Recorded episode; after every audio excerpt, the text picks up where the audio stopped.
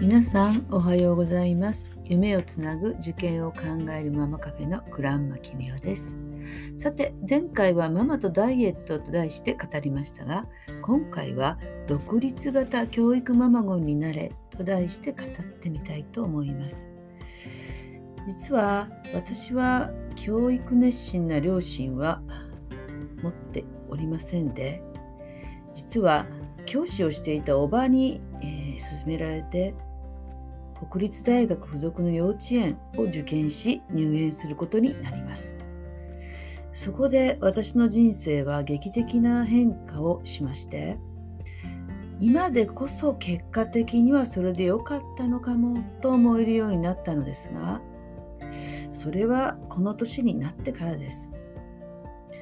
なぜならば我が母はおばとは正反対の考えを持つ人でしてとにかく当時父と起こした事業が波に乗り仕事一筋子育てはほぼ放心、えー、放棄状態に近い人でした。親の名誉のために少し付け加えておきますが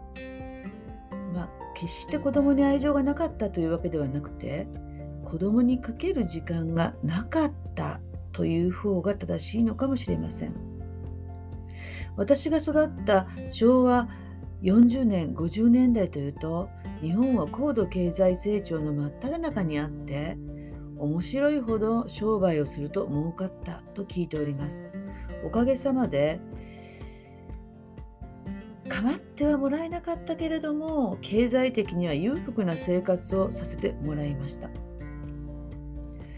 そしてその幼稚園から中学校までのエスカレーターの進学で友達を通して多くの教育ママゴンたちを観察することができたわけです。多くのママさんたちはエリート家庭の奥様でお仕事はせず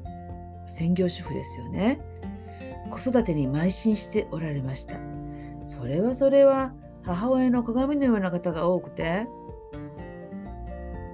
我が子のお弁当すら詰めたことすらないという我が母に比べると私にとっては憧れのお母様方でした。そんな中子供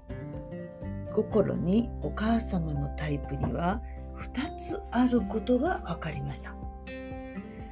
依存型と独立型です。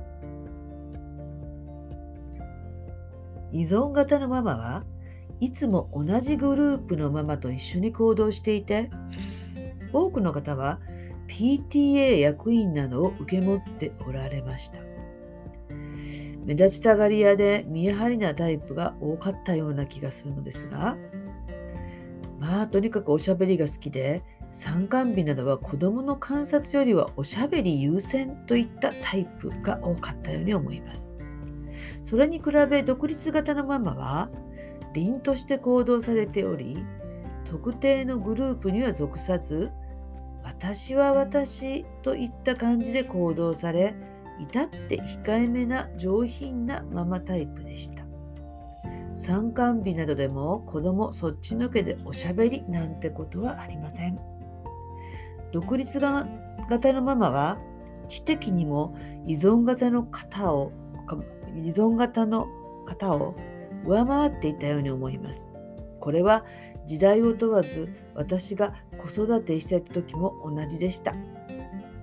お子様はというと独立型のママのお子様は依存型のママのお子様より数段賢かったと言っても過言ではありません。依存型の母を持つ子供は親だけ派手に目立っても子供は内部進学すらできないようなお子様がいて目も当てられないといった感じでした。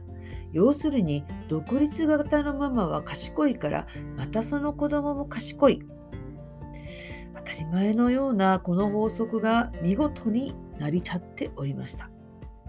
私の母は教育ママではなかったのでとりあえずどこのグループにも属しようがない特殊タイプでしたがそのおかげで私はやはり異端児で来る学校を間違ったと思いながら常に違和感を感じておりました。しかしエリート学校に通ったおかげで苦労はしたけれど自分が子育てする時に非常に役立つ理想のママさん像を想像できたことは大きな収穫だったと今頃思えるようになりましたママさんは独立した賢いママであれ子供に賢くあってほしいならママが賢くなければいけませんね。今日も最後までお聴きいただきありがとうございました。皆様の今日が穏やかで幸せな一日でありますようお祈りいたしております。グランマキネは頑張るママをいつも応援しています。See you!